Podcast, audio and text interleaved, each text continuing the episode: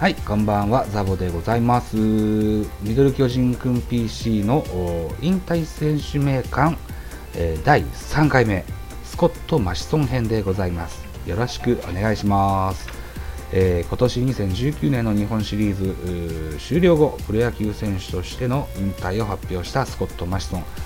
この回では私自身が思っております、えー、最強外国人助っ人投手と思っておりますスコット・マシソンを振り返ってみたいと思います。よろしくお願いします。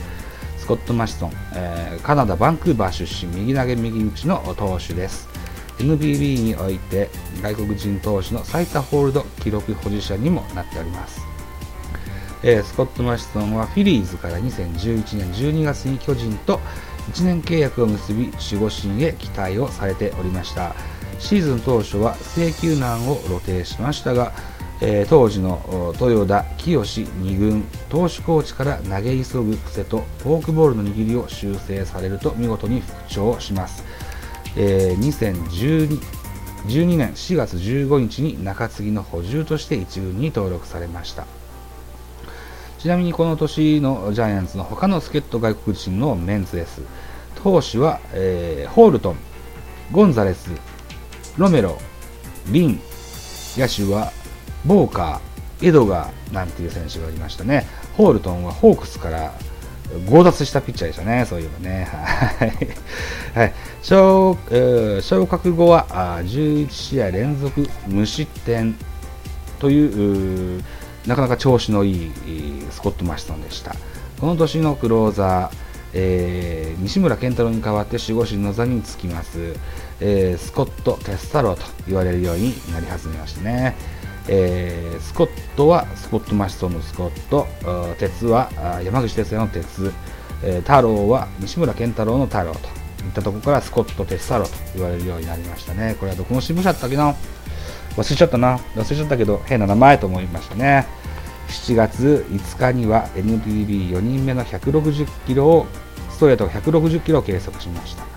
オールスターまでに10セーブを記録するも、右肘違和感で一時帰国、10月5日には復帰します。えー、この2012年シーズンの成績です。えー、40試合に登板しまして、2勝0敗10セーブ8ホールド、防御率が1.71という成績を収めました。クライマックスシリーズは5イニング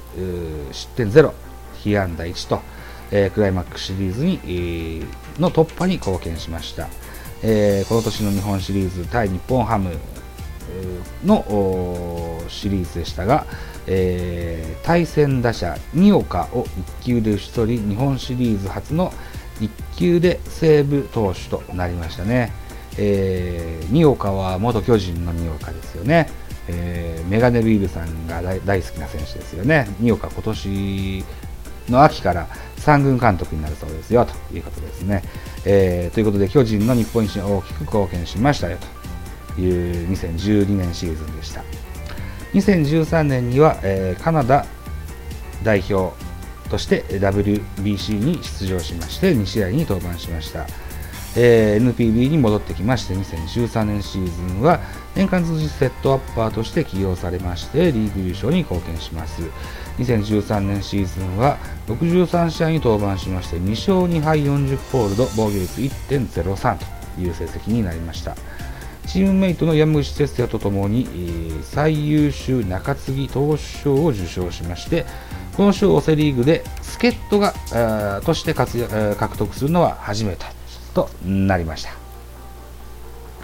えスコット・マシソン2014年シーズン。この2014年シーズンはやや不調といったシーズンとなってしまいました。不安定な投球が続きます。しかしですね、他にいねえぞということで、守護神の西村に代わり、クローザーに収まりますと、本来の姿を徐々に取り戻し始めます。なんとかリーグ優勝に貢献いたしまして、64試合の登板、6勝6敗、30セーブ、8ホールド、防御率3.58。この防御率は、マシソンにしてはやや高めの数字じゃなかろうかというふうに思います。2015年シーズン、この年からリリーフに転向した、えー、沢村博和と守護神争いを繰り広げましたが、えー、沢村がクローザーに、マシソンはセットアッパーに回ることになりました。えー、このシーズン、2015年シーズンはマシソン、え、勝負どころで打たれるといったところがよく目立ったシーズンになりましたよというふうに書いてありましたね。えー、63試合に登板しまして3勝8敗、8敗はちょっと多いかな、えー、2セーブ28ホールド防御率2.62といった成績になってます。えー、続きまして2016年シーズン当初はですね、えー、先発を予定しておりましたマシソンでしたが、えー、それに向けて調整しますも開幕後はですねセットアッパーに戻されました。このシーズンは奪三振数を昨年から大幅大幅増やすも増やします。さらに吉球を減らしますと。とても好調なシーズンになりました。リー,、リーグ最多の70試合に登板しましたマッシソン。成績が8勝4敗1セーブ41ホールド防御率が2.36の好成績を収めます3年ぶりの最優秀中継ぎ投手に輝きまして、えー、この賞を複数受賞したという外国人投手はセ・パ両リーグで初めてとなりました2017年シーズンは開幕前に WBC カナダ代表に選出されえー、2大会連続3回目の出場を果たします。このシーズンは球団史上最多の13連敗をジャイアンツは喫してしまうことになります。えー、苦しいチーム状態だったが、チームのリリーフ陣の屋台骨を支えた、スコット・マーシソン。2017年シーズンの成績です。59試合に登板しまして、4勝4敗2セーブ、えー、27ホールド防御率2.24という成績になりました。2017年シーズン終了後ですね、えー、契約が切れまして、えー、メジャー復帰の噂もありましたが、ジャイアンツに残留してくれまして、えー、2年の再契約を結んでくれました。2018年シーズン、投手キャプテンを任命されたスコット・マシソン。しかしですね、8月26日に左左膝を手術しないといけなくなってしまいまして、帰国してしまいます。2018年シーズンです。えー登板試合数が34試合、0勝3敗8セーブ、14ホールド、防御率が2.97という、えー、成績になりました。えー、この左膝手術後ですね、えー、11月にはこの傷口から感染症にかかってしまいます、えエーリキア症という感染症にかかってしまいましたね。えー、ということで、2019年の日本来日も遅れてしまうことになってしまいました。えー、今年2019年シーズンを振り返ってみます。えーと、2019年シーズンは6月6日に楽天戦で、えー、1軍の復帰をしましたスコット・マシソン。えー、そうですね、えーこのシーズンが現役の最後の年となってしまいました。えー、東京ドームで行われた阿部慎之助引退記念試合では阿部のもう一度バッテリーを決めたいというリクエストで9月27日には先発のマウンドにも上りましたね、えー、2019年スコット・マシソンの成績です、えー、28試合に登板。2勝2敗1セーブ8ホールド防御率は4.37という成績になりました。10月23日、えー、日本シリーズ終了後、プロ野球選手としての現役の引退を発表します。がですね、2020年東京オリンピックにて、えー、行われる、野球のね、えー、カナダ代表としての登板をは目指していきたいというふうに、え、プロ野球選手としての現役は引退しますが、代表選手としての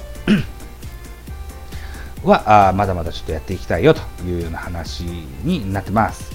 NPB の通算です。8年在籍しまして421試合に登板しました、えー、27勝29敗54セーブ174ホールド。防御率2.46、えー、奪三振数492奪三振という成績になってました。なりました。うん。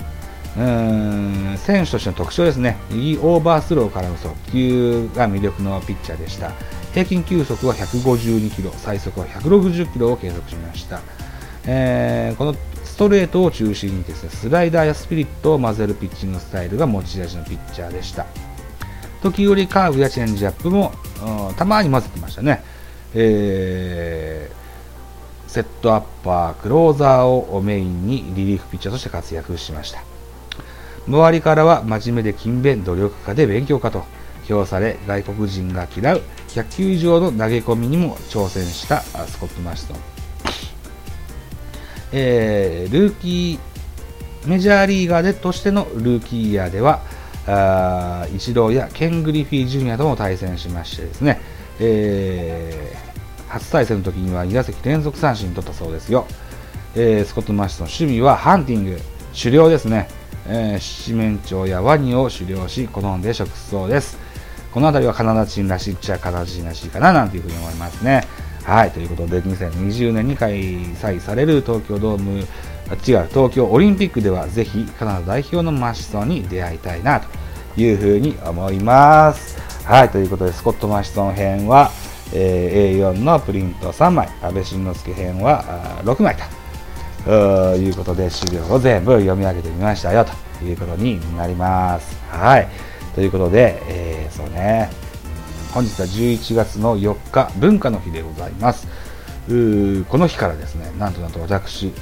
え、YouTube チャンネルを立ち上げました。えー、ということで、えー、またその URL 等々も貼っておきます。リンクを貼っておきますのでね、皆さんぜひ見ていただけたらな、なんていうふうに思います。この、ポッドキャスト番組では、違う、YouTube チャンネルでは、えー、ポッドキャスト以外にね、えー、今まで喋、えー、ったポッドキャストでの音声ファイルに加えまして、ミラティブでやっております、私の、うん、そうね、うん、ゲーム、ゲーム動画をも載せてあります。もしよければ見てやってください。ゲームは妖怪ウォッチプニプニなんていうゲームをやっておりますよ、ということになってます。ということで、えー、ミドル巨人くん PC 引退選手名鑑スコットマシマシソン編を締めてみたいと思います。どうもありがとうございました。